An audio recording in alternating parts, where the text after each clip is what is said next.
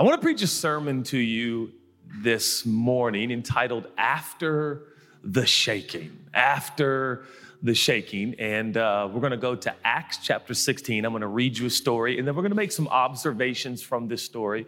This will be hopefully a real clear message.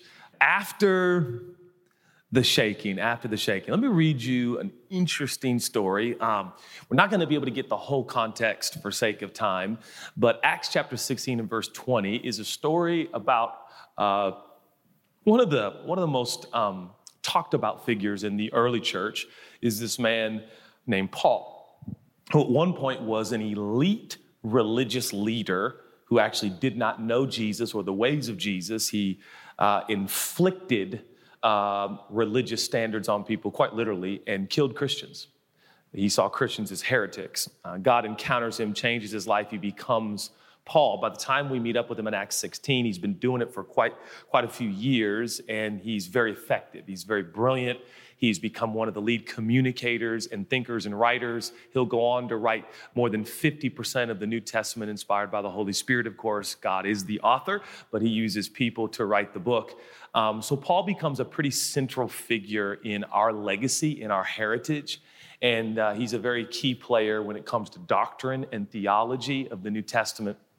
And it's here, um, he is doing work in a city and it disrupts the economy, basically. And the town doesn't like it. It says the whole city was in an uproar because of these Jews, they said. They shouted to the city officials, Acts chapter 16, verse 20, 21 now. They're teaching customs that are legal for us Romans to practice. Okay, all this is exaggerated to make a point, but they were preaching Jesus. Free grace, free forgiveness, no religion needed. You don't have to be in the synagogue all the time to be forgiven and loved by God, right? So it was very disruptive because the religious system at the time um, had a lot to do with the economy. Um, you had to pay to get certain animals to sacrifice, and what Paul was preaching was going to disrupt animal sacrifices, for instance. Excuse me.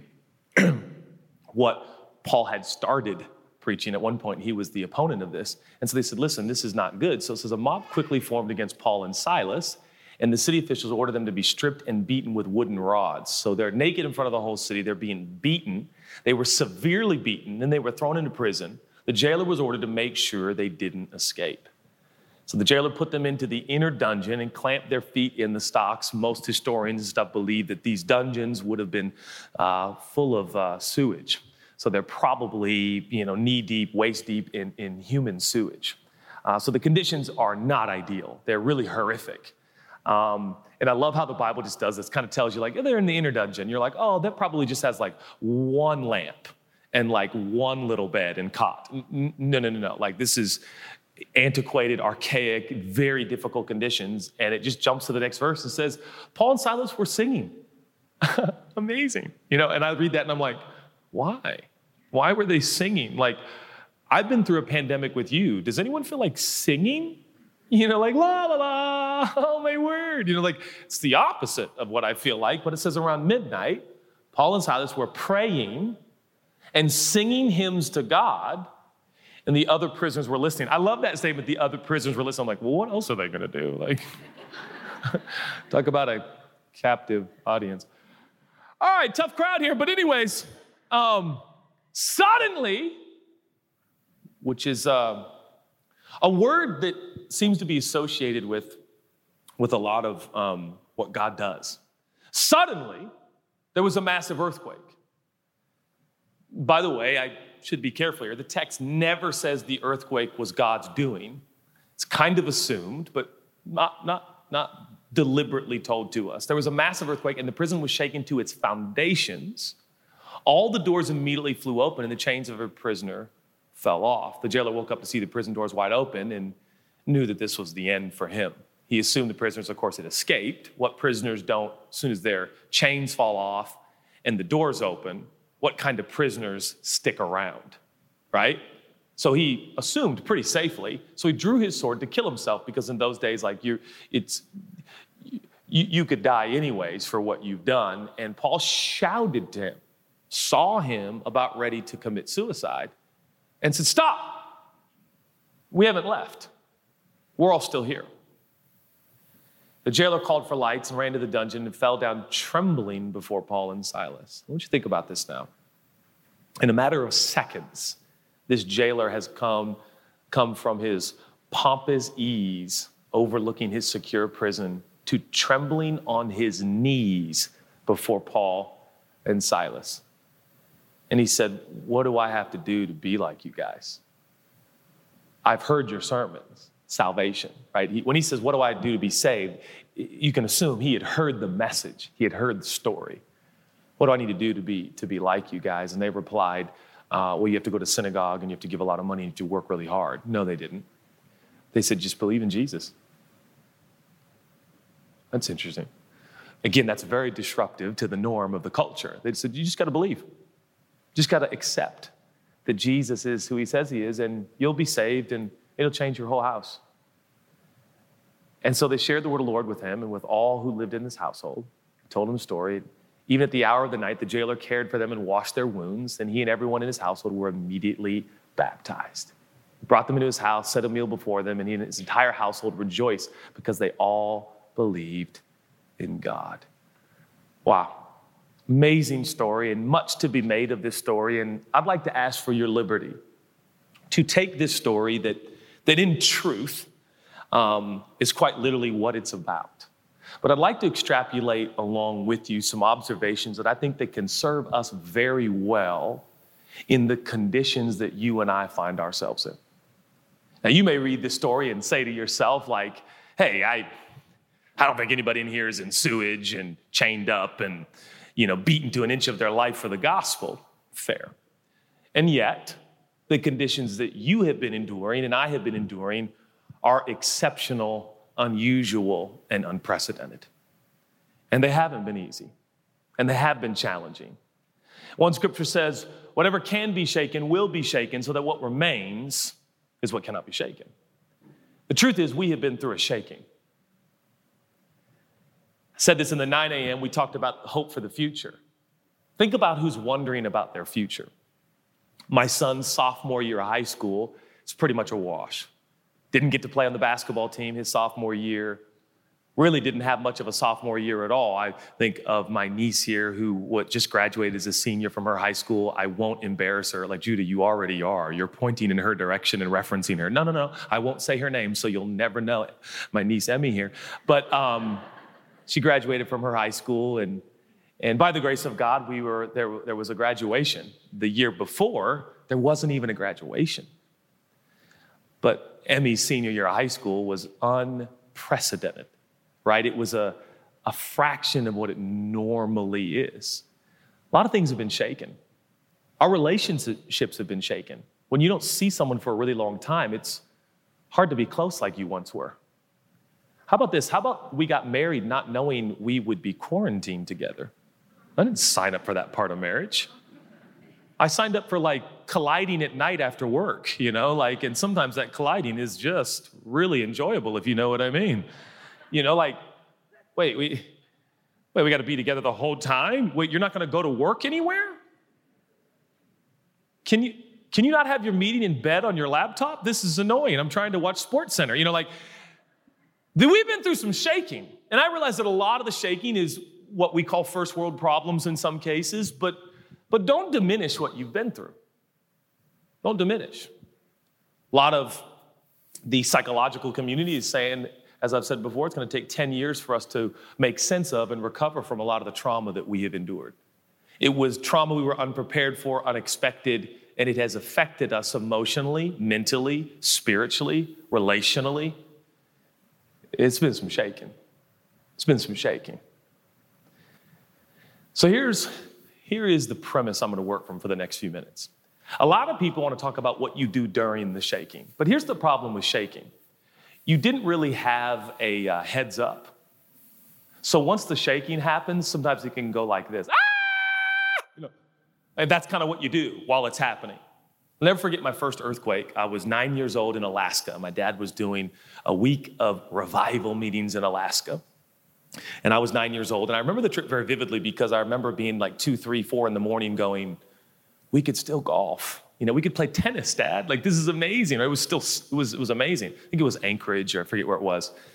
Um, so on a sunny middle of the night, you know, that's what it felt like. It was still light out. All of the sudden, this little cottage on the church property started to shake. Now, when you're nine years old and you've only heard of earthquakes, when you're actually in one, it's nothing like they told you, right? And my dad had enough reference to go get under the doorway. I don't even know if that's still like a thing with earthquakes. I don't actually know, but we, we literally got in the doorway. And I'm like, Dad, you know, it's just like, and everything you thought was stable, secure, and sure is like rolling like water. Some of you have been in those earthquakes, you know, and you get, it's like the pavement is going like this, and you're like, it's not reassuring when pavement looks like a lake. This is not good, right? It's like there's a couple of things we can count on, and usually it's like, it's like this. And so a lot of people will say, hey, during this COVID and pandemic, what did you do? Because what you did during the pandemic will define your future. Not true. I don't believe that. What you do during trauma and tragedy is overrated. The question is, what will you do now? What will you do after? Will you change the way you live because of what has happened to you? Most of us do in trauma. We go, Well, I'll never let that happen to me again.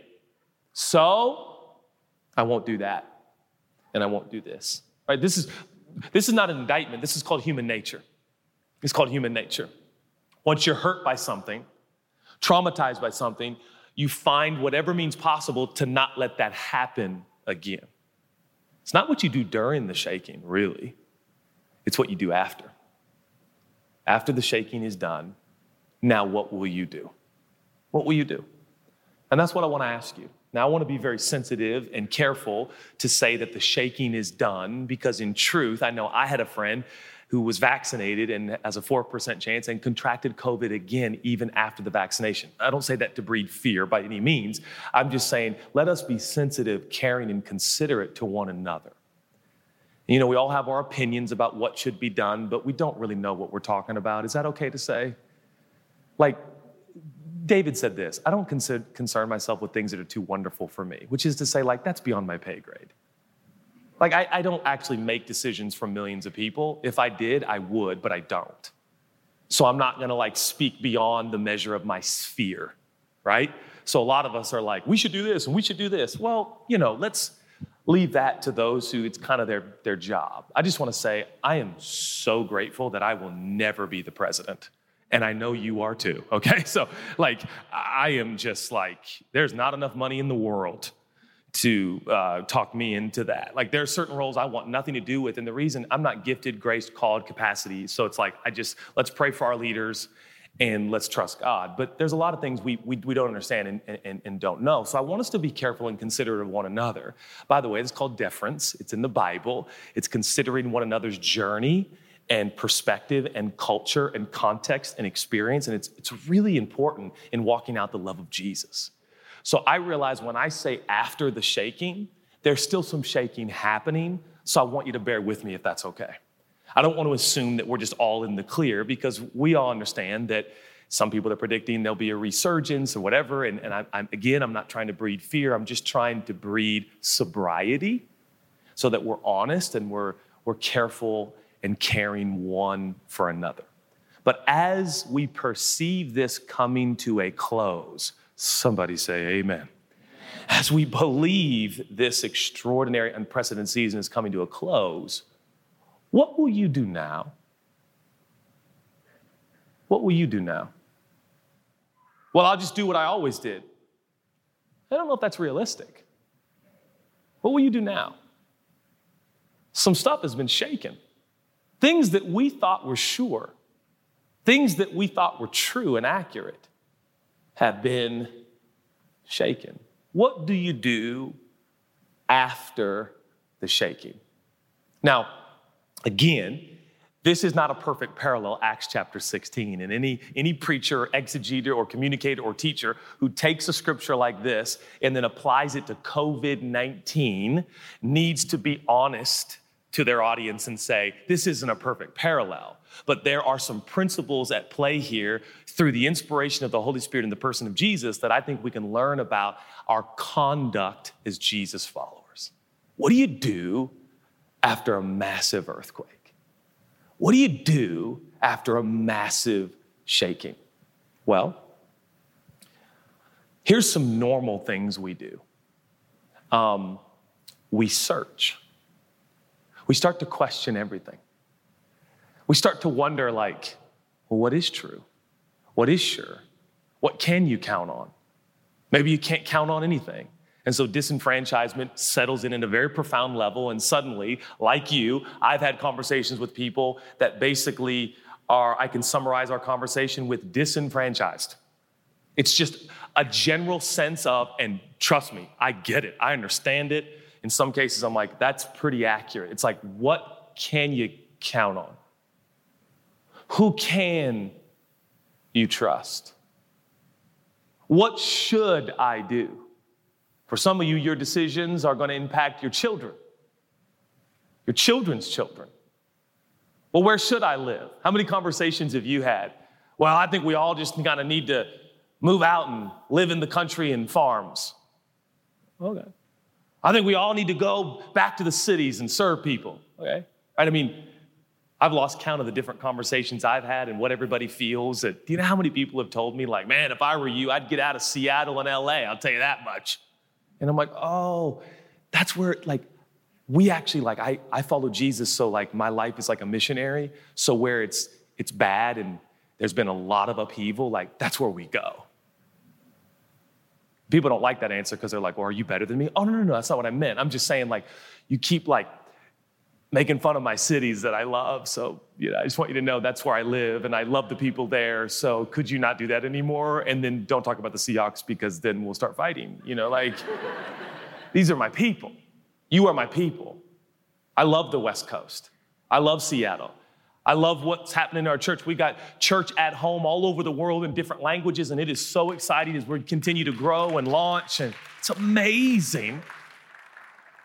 But I'm from here, man right? So, like, one more person tell me that I should move out of Seattle and LA, and I might scream just a little bit. Because where there's a problem, where there's pain, that's, that's where we're going to be, right? What, what do we do now? And maybe you haven't even thought of that. What am I going to do now? Can I encourage you? I don't want to go back to 2018. Is that okay to say? And here's why because God doesn't work like that. If we were supposed to go back to the way things were, 2021 would turn into 2018 on the calendar. But it doesn't. I'm not trying to insult your intelligence, this is very obvious. It becomes 2022. God invented linear time and space. Do you know that? He invented it, it was His creation. And one of the reasons I think He invented it was to keep us moving forward. Forward. We're gonna move forward. Now, the ascending helix is real. Some of you know what I'm talking about. I don't have time to explain it. But in the narrative of Scripture, it's, you know how people say what goes around comes around? That's one way to describe how the ascending helix of God works. But it's always moving upward and onward. But there are truths that are resurfaced and there are things that have happened. And so you kind of feel like history's repeating itself. But make no mistake, God has history moving like this. And so we're moving forward. So I'll say this about what we do now. What we do now is not wish to go back. What we do now is we face forward and trust the God who holds our future. We're gonna go forward. Your family's gonna go forward. Your career is gonna go forward. Your faith is gonna go forward. God's plans for you are forward. God has not taken you out this far to take you, somebody help me preach, to take you back again. No, he brought you this far to take you into what he has prepared and planned for you and for your family. Man plans his way, but the Lord directs his steps. So let the director interrupt your regularly scheduled program. What are we going to do now? And this is where this story comes in, and it fascinates me, and I hope that you see it because I just saw it the last couple of days. And I was struck by it again. Paul and Silas preach the gospel, and it costs them dearly. Physically, emotionally, mentally, they're exposed, they're humiliated, uh, they're, they're stripped naked in front of a whole city and a whole town. They're beaten with wooden rods, and then they're thrown into what's most likely you know, waist deep human feces and they're shackled with chains. Okay, this is a difficult moment. Now, I don't know why or how or if they like talked themselves into it, but we're just told they started to pray and sing. And I just really don't like that part because I'm like, that's unfair. These guys seem like superheroes. I mean, this is what is this guy, Iron Man? Like, how are they singing and praying? Except that sometimes things get so difficult, there's only one option. I gotta go to God. Anybody ever been there? You're like, well, I've ran out of options. Talked to my boss, tried to get my job back, tried to figure it out, tried to forge a career, don't know what I'm doing, don't have a job, don't know where I'm gonna get a job, applied to multiple jobs, been turned down, not even called back. So I, uh, God! Right, this is, that happens. They're singing. And then if, uh, forgive me for assuming on the text, I would assume what they're praying for kind of happened, right? Like, I don't know what you'd pray for if you were shackled, naked, beaten, and in human feces, but I would pray something like this Get me out of here! Wouldn't you? Like, that's what I prayed during the COVID 19 season. Get us out of here. God, spare your people, spare life. Please help this disease, whether man made or whatever, just help it stop, Lord. Please, please. Right? That's our prayer. So they pray. And it seems, we don't know for sure, but it seems that the earthquake probably is in response to their prayer. And their wildest dreams have come true. The doors fling open. The shaking is so severe, their chains fall off. Oh, and by the way, the other prisoners who are listening because they have nothing else to do, the same happened to them. Wouldn't that be an indication to you that God is saying, now get out of here? Wouldn't that be, wouldn't your mind, I'm just trying to be really honest right now, just as human beings, if you were in a prison in these conditions, and after asking God to help, an earthquake happened, your doors fling open, and everything's changed, wouldn't you literally, Silas, let's go. And the prisoners are like, Where are you going? We're like, I don't know, but follow me. Onward and upward. We're out of here, right? And the last thing I'd be concerned with, I don't think this is popular, but I'm going to say it, is the guy who kept me in there. I'd be like, deuces, bro, peace. Like, I'm out. Like, clearly, God has said, leave my child, be free. Well, then, isn't that why the story's weird? The, the sheriff, if you will, the marshal, if you will, there realizes the doors are open. He assumes that they will do what every other prisoner has done. And that is when given any kind of opportunity to get out of the situation, they, are gone. And Paul yells out, We're all still here. What I want to yell back is, Why? Hey, don't kill yourself. We're here. Okay, thank you. Why are you still here? Do you want to be here? We're still here. I don't know what happened. Someday we'll see the video in heaven, but like, did he convince the other prisoners to do the same? Like, guys, we're not going to leave yet. We're going to.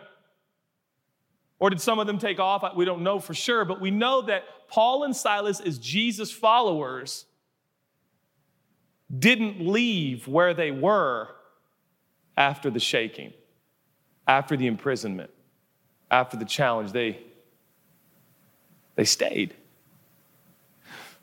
Um, I'm reminded of a verse that says, Be still and know that I'm God. Just be still.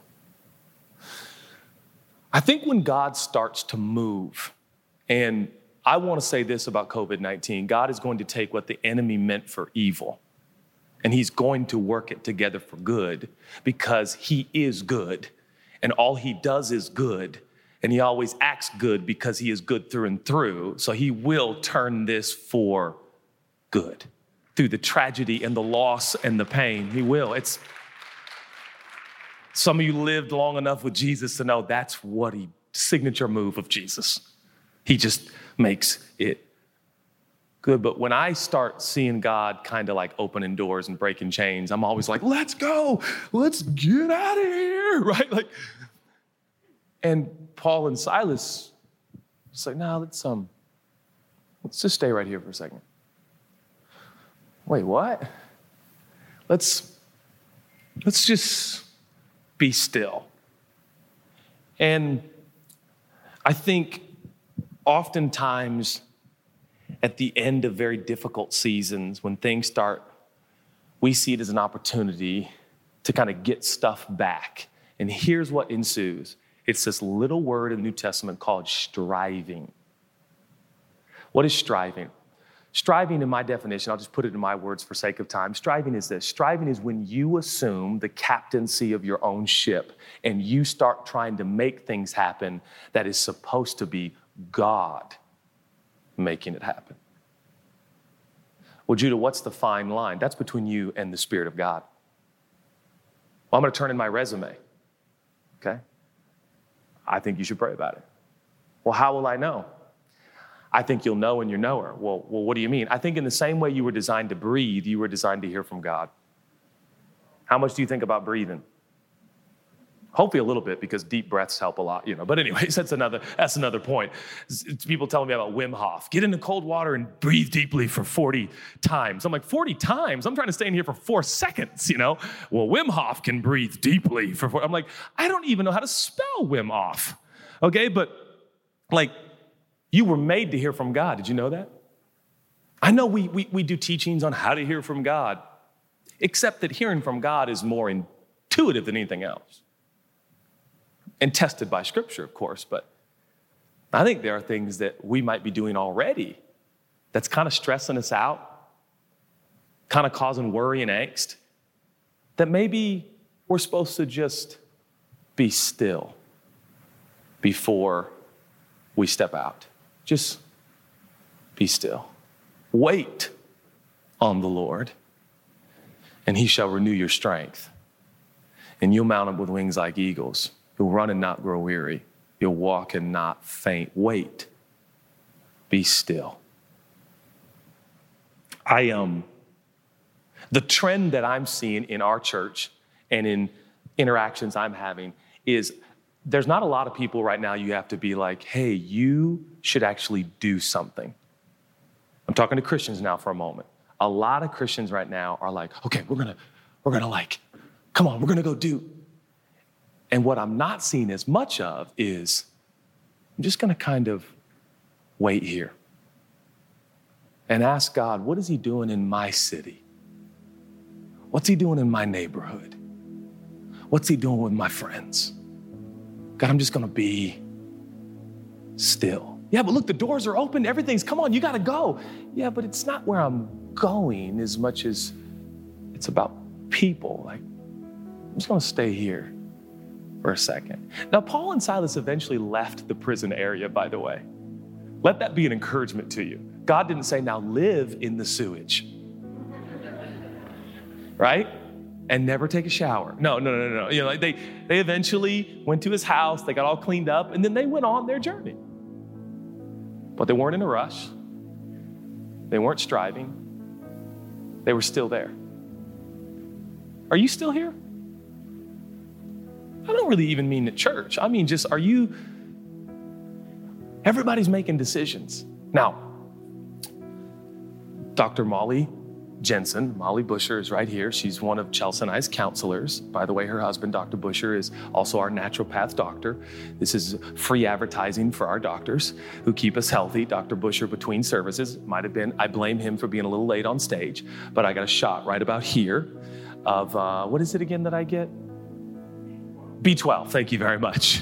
You know, B12. Um, just for energy and strength and that. And Dr. Molly will tell you with her 12 master's degrees, I've lost count how many degrees she has, it's true, she's a genius, that, that in trauma, we don't make a lot of good decisions.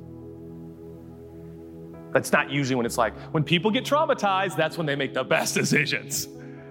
No, it's usually like, Shaking's going on, and the shaking stops, and we're like, oh, thank God. Come on, come on, kids. Come on. We're going to Dallas. Right? We're getting out of we're getting out of the west side. We're going to the east side. We're getting out of the east side and we're going to Spokane. Come on. You know, like, why? Because this is our one chance.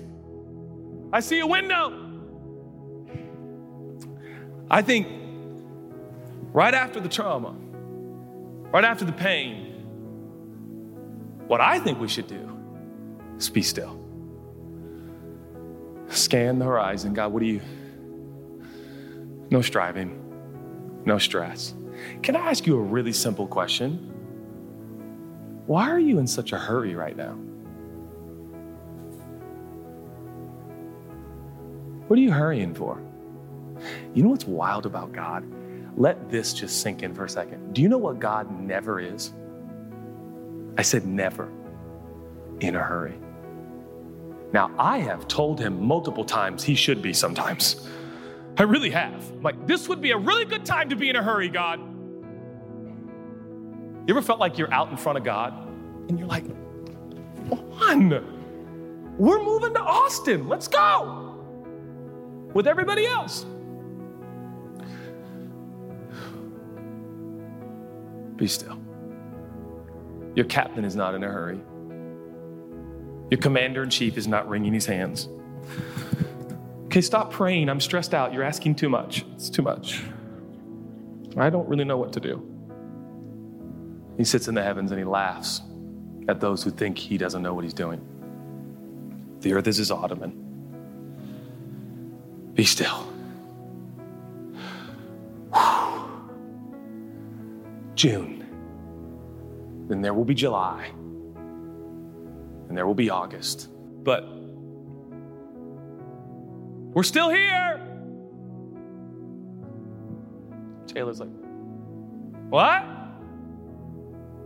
Yeah, we're the we're the peculiar people on the planet that don't move until God says. Yeah, but everyone leaves when the prison chains and doors open. Yeah, we it's not really how we see it. Don't you want to run and be safe? Safety's overrated in our relationship with our God. It's, oh. So I think we should be still. I, I, the next point is just already, we're already talking about it, and then be still here. Before you go there, just stop and be still here. There will still be there, but just be here. Before you leave your neighborhood, just be in your neighborhood for a few days and just say, God, is there anything left you want us to do in this cul de sac? I know we're packing up our house and we are out of here, man. Hi, if I have learned anything about COVID, it is not safe to be in densely populated areas. We're getting out of here. But just be still here for a second.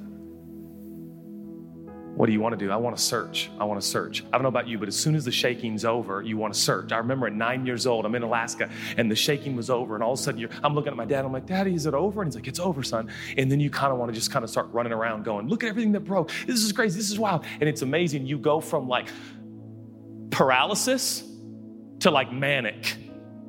At least I did at nine years old. You're like under the under the doorway. You're like, no, dad, dad. And then it's done. He's like, it's done. You're like, this is crazy, dad. Look at this place. This is wild. It's called our nature.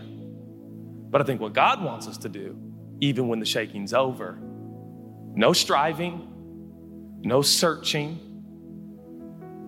I love what Paul writes to Timothy in one of his letters. I think it's First Timothy. He says, um, There's a genuine faith that's been passed down to you, Timothy, from your grandmother. Don't go searching for what you already have.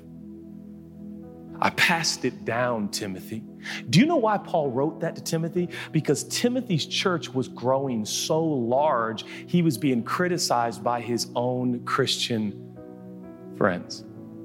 And Paul said, You listen to me. What God gave you was been passed down generationally. Don't you go searching. I've given you all things pertaining to life and godliness. Isn't it funny? All of a sudden, the shaking's over, and we're like, I need more than I have. I, I, there must be more. I have to get more. I need more. I don't have enough. We've got to go. Something, something has to change. Something has to change. How many conversations have you had with people like, things are so bad? Cancel culture. We, let's just stop having conversations about cancel culture. Let's just see what it is. It's cancel culture, it's real, and God's bigger. You know, like I, you know it's bad when the late night shows, I was watching Jimmy Fallon, if that offends you, this may not be the church for you, but I was watching Jimmy Fallon, and one of the jokes now on late night is like, I forget what the segment was, but he's like, or we can sit around with each other and talk about how bad cancel culture is. I'm like, okay, listen, when the late shows are making jokes about how many of us are having conversations about cancel culture, Christians, can we collectively calm down? Well, you know, cancel culture. I just don't like cancel culture. It's, all right, all right, all right, all right. If we talked about Jesus as much as cancel culture, it might help us. Like, I get it, cancel culture. There's always been weird things in culture that hurt people. And listen, I want to focus on Jesus and making a difference and loving people and going where it's bleak and difficult and challenging and people are being overlooked and marginalized. Like, that's where we're going to go. Cancel culture, we're just going to, we're going to be the difference. We're going to be the difference. We're going to be the difference. We're going to be, people have been canceling people my whole life. Guess what God doesn't do? Cancel people. So let's just keep following Jesus. But, but I think in these days, we're like, we need more. I just need to get, I need to get, need to get more. I just need to get more God, more God. And we start to strive and search, and God's like, be, be still, I got you. Uh, by no means am I propagating or promoting today that some sort of indifference or lazy living or people like, you know, see us just hanging out Hey, what are you doing? Being still, man, knowing that He's God. You know, you're not doing anything for anybody, and you're like, what are you doing, man? I heard a great sermon. It's called After the Shaking. You know what you're supposed to do after the shaking? Nothing. It's the best. It's what, it's what our church is about, man. We're not going to do anything now. It's like, I don't, eh, that's not really what I was trying to say, but, but right after, man, we've got ourselves all worked up and What's so funny is how we typically get ourselves worked up is opinions about the shaking. Have you noticed, like, I won't be worked up at all, but then I'll get into conversation where we start exchanging opinions, and all of a sudden, a new opinion I've never preconceived starts to come out. Has this happened to you? Where you're like, yes, and you know, Leeson, what I think, Leeson Storsley, right here, been a part of our church for 112 years. You know what, Leeson? You know what I think, and, and I don't know what I think yet. You ever have one of those conversations? Well, you know what I think about COVID. I think, and then you're like, what do I think? I don't know, but we're having an opinionated conversation. So then you like, yeah, and then you say your opinion and you're like, that's really good. I totally believe that.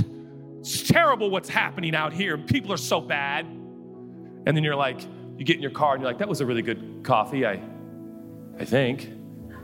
What did we talk about again? How bad things were, how silly people are, how bad politicians are, and how much more we should do this or that. And I think our church should do this, and that's what I think we should do. And then we drive home and we're like, did that produce righteousness, peace, or joy? It was one of my dad's favorite little gauges. Whatever you do should produce righteousness, peace, and joy. You can't produce your own righteousness, but it should remind you that you are righteous because of Jesus. You know how many conversations I'm having right now that don't bring me joy, that certainly don't bring me peace, and they definitely don't remind me of my gifted righteousness. They remind me a little bit more that somehow I've earned this and I'm elite and I'm better than people. That's my own conversations. It's just the norm trajectory of a conversation now. It's just like, yeah, I think we should, yeah, I think, and then the church should do, and you know, the White House, and you, and that, and we should do this. Yeah, totally. It's terrible. All right, man, well, see you at church. And you're like, wait. And you read Acts 16 and you're like, why? Why is Paul and Silas like singing and praying? Then they get the answer to their prayers and they don't go anywhere. They stay there and they help people. I don't want to do that. I want to go online and criticize people. I want to write a new blog about the jailer and the dumb prison that tried to keep me, but God broke me out. We're still here. Why? Oh. God has us here. What I'm about to say, just bear with me. See, I am persuaded that Paul and Silas believed that God even had a plan for them in prison. Now, you're like, Judah, of course. Really? Then does God have a plan for our country? Does God have a plan for our economy? Or is it dependent on us? Because the conversations we're having, or at least that I'm having, sounds a lot more like God's in heaven going, I have given the United States of America over to its people, and I, nothing I can do. It's up to you guys. And so, so Paul and Silas were persuaded that they were even, though it was unjustly and it was wrong, that they were in prison and that God had a plan. And after the shaking, they were like, maybe there's more to the plan. We're just going to stay here for a second. Wonder what God, whatever else God's going to show us. Oh, he's going to kill himself. Hey, hey, bro, don't kill yourself. We're here.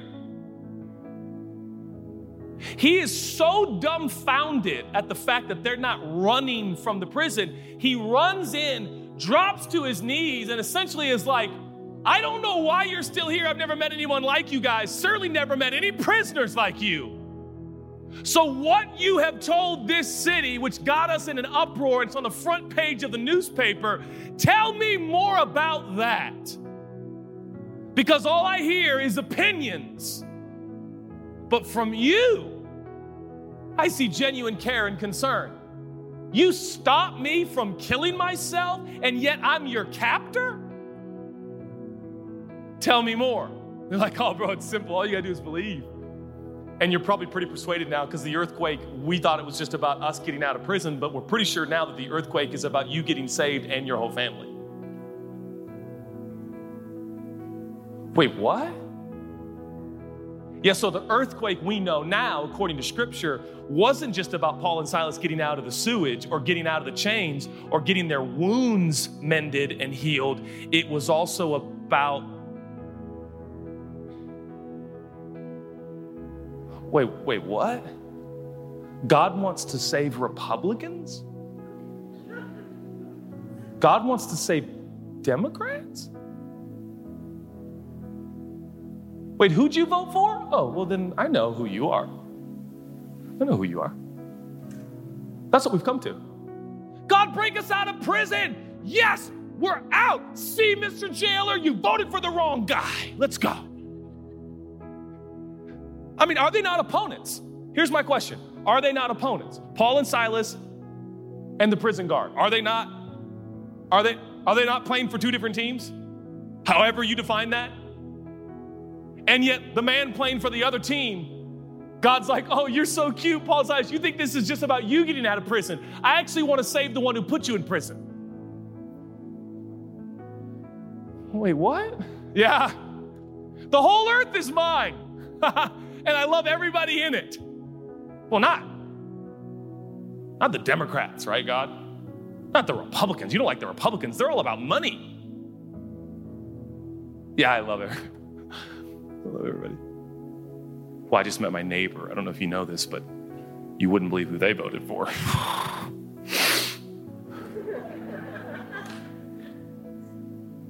Someday we're going to enter into eternity and we're going to go, oh man, dang it. it wasn't about like what I spent a lot of hours a day on. God didn't really care. Well, you know, our neighbors, they have a lot of tattoos. I smelled our neighbors smoking weed. I did. They're probably going to offer it to our children. Right? And we, and I'm not just trying to make you laugh. I'm trying to talk about like real, real stuff. We, we think like, Paul's like, we're still here, man. We love you. It's all good. He's like, then tell me what's different about you. because I ain't never seen prisoners like you guys. And he's like, Bro, you never believe it. All you got to do is receive it. Let's go to your house. We'll tell your family. We'll baptize you tonight. Do you know the Bible says they stayed up all night? Do you know that? They stayed up all night till the sun came up. Why? Passion, love. We're busy passing people on our way to church, passing people on our way to mission, plan, purpose, career, everything God has. And He's like, I got you right here, but I got you right here. I got you right here. Just be here. Just be here for a minute. Just be here. And, and my last point is very simple, and I'm done. It's, it's be still, it's be still here, and it's be still helping. I have noticed that after the shaking, what a lot of us are prone to do is go seek safety and comfort. I, I, Judah, I appreciate your sentiment and your missional preaching and everything about reaching people and loving people, but I have to protect my children. That is number one. I did, so you can do that 100% of the time. You can protect your children 100% of the time. Sounds like you're the God of your children. Some are like, you know, Judah, when you when you're not here live, the sermons are a little nicer. I will say that. Am I the only one that's like, I would I need to be God for my kids? Anyone know what I'm talking about? So I'm just kind of like, nope, that's my kids. Nope, you can't, nope. I felt like God told me today, hey, you're raising adults. You're not raising teenagers. My focus is not what they are at 16 it's what they're going to be when they don't have you to walk with them every day. That's what you're, that's, you know what parenting is? It's a microcosm of how God, it's just what He teaches us. He's like, Judah, these are your babies for a real short time, and then you hand them off to me. And they got to go live in the world. my mom still says, and I know I'm going to tell my kids, you don't call me enough says every parent ever. Why? Because his parents were like, hey, where are you going? I love you. I'm going to protect you. Oh, no, no, no. No gambling for you. Oh, no, we don't smoke cigarettes. No, we don't. Oh, God, no tattoos. And then our kids grow up and they're adults and we're like, call me. Call me. I literally have to tell my mom, Mom, I'm 42. I'm 42, mom. Think about it, 42. Like it's, I'm a grown man, like a long time ago. And that's not because my mom's just normal. You're a parent and you're like, I gotta protect my son. Mom, it's time for me to protect you. Like, I'm 42. But we wanna, I gotta protect my kids, number one. I don't think you can all the time. What are you suggesting? Absent parenting? No, totally the opposite, but I'm suggesting that you trust God. God, I trust you with my kids, trust you with their path. You're in control, and we, we want safety more than we want to serve the purposes of God. Judah, why do you say that? Oh, that's coming from me. I, didn't hear any stories about you. So we're like, did someone tell him that we're moving to Austin? No, no, no, no, no, no. And you probably are supposed to move to Austin and God's called you and it's awesome. So please don't. People hear me make statements and they're like, I, I am moving to Pensacola, Florida. Why did you say that? You know, like, no, it's awesome. But, but, but like, but like, be helping. Let's get our kids involved in the mission. Let's get our kids involved in the great rescue mission of the world. Let's show them what life's all about. It's about giving your life away to find it. Words of Jesus, not mine. Let's be still helping. Do we not know our legacy? Do we not know our heritage? In pandemics and plagues in the past, do some history, you'll discover you know where the Christians are in the plagues? Do you know where the Christians are in the diseases? Do you know where the Christians are in the wars? Do you know where the Christians are in governmental upheaval? Look at our history. Look at church history. Do you know where you most often find Jesus followers during the most uncertain and upheavals of continents and countries and towns and villages? Do you know where we typically are? If you read our history book, if you read about our heritage and our legacy and our lineage, we are oftentimes walking in the exact opposite direction of the culture.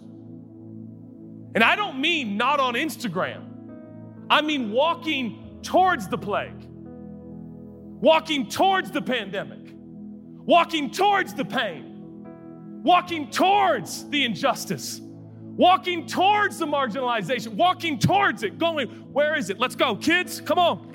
That's where we're going. Dad, what happens if it gets on us? We're going to trust God. We're not going to be reckless.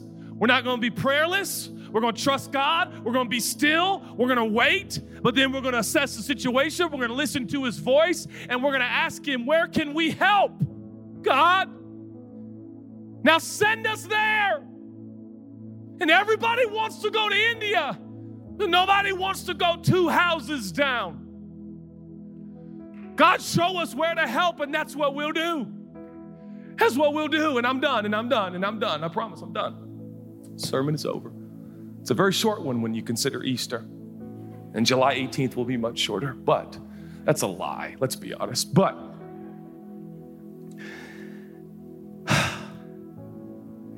you ever um you ever have kids or grandkids and I said this in the 9 a.m. and when you're walking out the door, they, they grab your leg and like, Daddy, don't leave. Mommy, don't leave, please. Papa, Grammy, Grandma, don't leave. I want you to stay. And you're like, I gotta go, buddy. I gotta go. That's kind of how I view my relationship with God right now. I just want to go where you're going. That's it. I just, and the cool thing about God, He's not like, well, I have to leave you. No, I literally have to go. He's like, I love this so much. Come on, this is gonna be the best. I'm like, okay, I just, wherever you want me to go, that's where I wanna go. Here? Okay, I'll be here. So you opened doors and you broke all the chains so that I could stay here for now. Okay? What do you want me to do? I want you to help your opponent. The liberals, God? God. The super wealthy, selfish conservatives who do nothing to help people? God, what? Don't make me a friend with a Republican, God. Oh, God, not a Democrat. No, God. Isn't it silly? Isn't it silly? Isn't it silly? Oh, it is. I want you to love the man outside the prison who put you there. Yes, sir. It's funny because for Paul and Silas, that didn't seem very odd at all. If I was Paul and Silas, I would have inserted into the story as the jailer runs into the dungeon and falls on his knees in the sewage and says, Tell me more. I would have said, Are you shocked we didn't leave? Do you know why we didn't leave? Because we listened to the voice of God. And God said to stay so that you, sir, might be saved. Paul and Silas are like, what else are we going to do? Just follow the Spirit of God. Don't kill yourself, bro. We're here. Why? Because we're supposed to be. What do you want to do? Well, tell me more. All right, let's go to your house. Stay up all night. You can be baptized. We'll tell your kids, your wife, everybody. It'll be awesome. Oh, okay. And then the guy's like, Well, I could like help bandage you up where I hit you. Oh, that'd be nice. Thanks. Sorry about that. Eh, I understand. Uh, I mean, am I the only one that reads Acts 16 and go, that's a little different than some of the Christianity I'm living? Can you help me with that? Because I'm down here striving and searching and seeking safety and comfort. That's the conclusion of my sermon. Here's what I want to do once COVID is completely over I want to start making it happen. I want to start searching for something more. And then I want to seek safety and comfort above all. That's what I want to do. In case you didn't, in case you were wondering what this pastor wants to do, I want to be like, okay, where is safety? Let's go get stuff we don't have and didn't have before, and so that's why it was bad. And then let's um do more. Let's just do more. Let's do more. And God's like, be still. Be still here. And then ask me how you can help. Okay? Okay. Okay. Some of you have been saying this in your prayers, and now I'm prophesying, but it sounds just like I'm preaching, so bear with me. Some of you have been saying this in your prayers God, show me what to do. And God's response is, on behalf of God, I'll be bold enough to tell you what I feel prophetically God's telling me to tell you. I already told you. No, you didn't. Yeah, I remember when you moved to Seattle? I told you. Remember when you moved into that condo? I told you. Remember when you moved into that cul de sac? I told you. God, show us where to go. I did. Oh, well, but we've been in this home for like two years straight, like never leaving. Like, we, we want to go somewhere else. I know, not, not, not now. But you want us to love the neighbor that at the last barbecue we had, we got in an argument over politics? You want me to love him? Can we just get new neighbors we can start new with and they can think that we're really nice and friendly? I don't want to befriend the neighbors we've gotten in fights with. That's that's that's that's that's not fun. And God's like, "What did I tell you?" So what should I do? Bake them cookies and say you're sorry and ask them to forgive you for arguing. But I'm right. God, my neighbors don't know you, so I know I'm right and they're wrong. Come on, I, you, you know I'm talking to you and I'm talking to me. Let's be here. Come on, church. He already told us what to do. If he wants us to go somewhere, he's going to make it clear. In the meantime, let's be still. I love that phrase, and I'm done. I'm done. This is it. Be still and know that I am God. Translation Be still and know that you're not God. And here's what happens when we're not still we start to pretend we're God.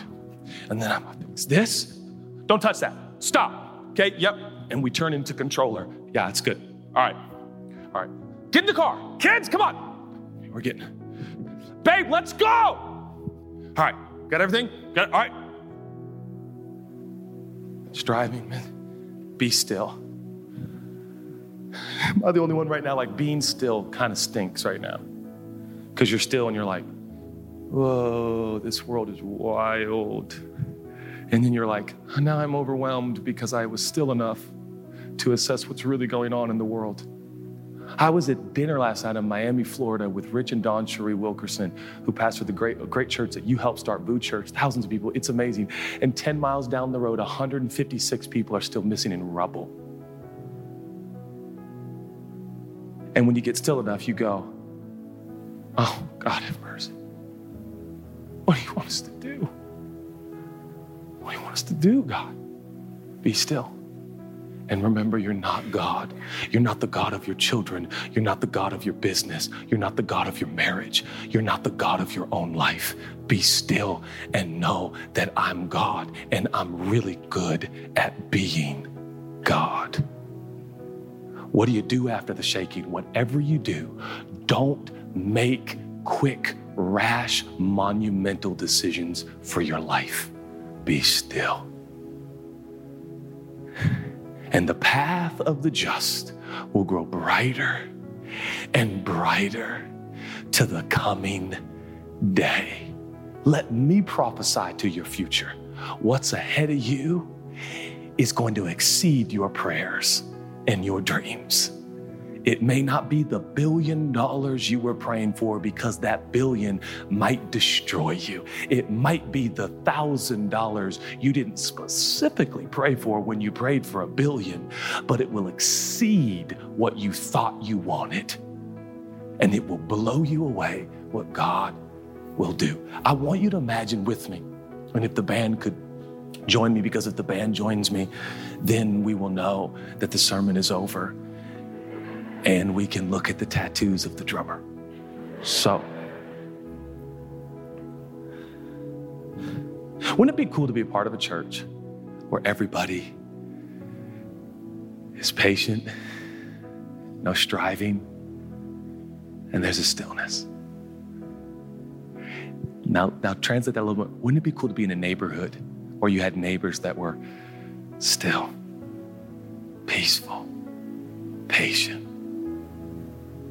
Wouldn't it be great to get into conversation with someone who's peaceful, patient. How you guys doing? Well, you know, lots going on. And instead of engaging in the opinion, you go, tell me more. That's great. You know, listening doesn't mean that you're learning something new. It means that oftentimes you're just adding value to people. That's why God listens. God doesn't listen to learn. now, God, I'm going to tell you a couple things you need to do. Oh, you are adorable. no, you're not, ever. Well, then why are you listening? I love you. Tell me more. It's fun to hear your heart. Wouldn't it be refreshing in 2021 to have conversations with people like that? Wow, so you're really into the Democratic Party? Yeah, I'm a big Republican. Tell me more. Well, what are you? Ah, just tell me more about you. Really? That's who you voted for? Tell me why. Well, who'd you vote for? Ah, come on, I want to hear, hear more about you. If you have those conversations, tell them you come to this church. If you have the other kind of conversations, tell them you don't go to church. Come on, let's be the difference. Let's demonstrate righteousness, peace, and joy in our neighborhoods and our communities. God, we thank you so much for what you're doing. We thank you for the truth of Scripture. We thank you, God, for the heritage we have and the likes of Paul and Silas who knew you in such a way that even after the earthquake, they trusted you to stay where they were. Help us in these unprecedented, unheard of days of 2021 to be who you have called us to be, to be where you have called us to be. If you're here today and you said, Judah, I would like to become a follower of Jesus, I would like to receive the forgiveness that only Jesus offers. You don't earn it or deserve it, just like Paul and Silas said to the jailer, said to the prison guard, they said, just believe, just believe, just believe, just believe. That's all you got to do today. You just got to believe. To believe is to receive. To receive that Jesus is at all the work for you that you couldn't do for yourself. Jesus became sin so that you could become the righteousness of God in Christ Christ Jesus. Jesus earned it all. Jesus did it all. Jesus paid it all. Now, all you got to do is accept it. All you got to do is receive Him. If you would like to receive the free gift of forgiveness that only Jesus offers on the count of three, I want you to shoot your hand up all over the auditorium. One, two, three. If that's you, just shoot your hand up and say, That's me. Thank you, thank you, thank you, thank you, thank you, thank you. Anybody else? I want to receive the free forgiveness that only Jesus offers. God, I thank you for every hand, which represents every heart that is forgiven now forever. All of your past, present, and future error, wrong, and sin is forgiven in one moment of receptivity, one moment of faith. We are the righteousness of God in Christ Jesus. And we thank you for all that you've accomplished and all that you're doing. And we declare over Churchome that what you started in this church, what you started in this community, you will be faithful to complete it. We love you and we trust you and we worship you in Jesus' name. In Jesus' name. If you're able and willing, would you stand to your feet and join me? And let's join the band now. And let's use music as a platform to connect with our God. Come on, Churchome.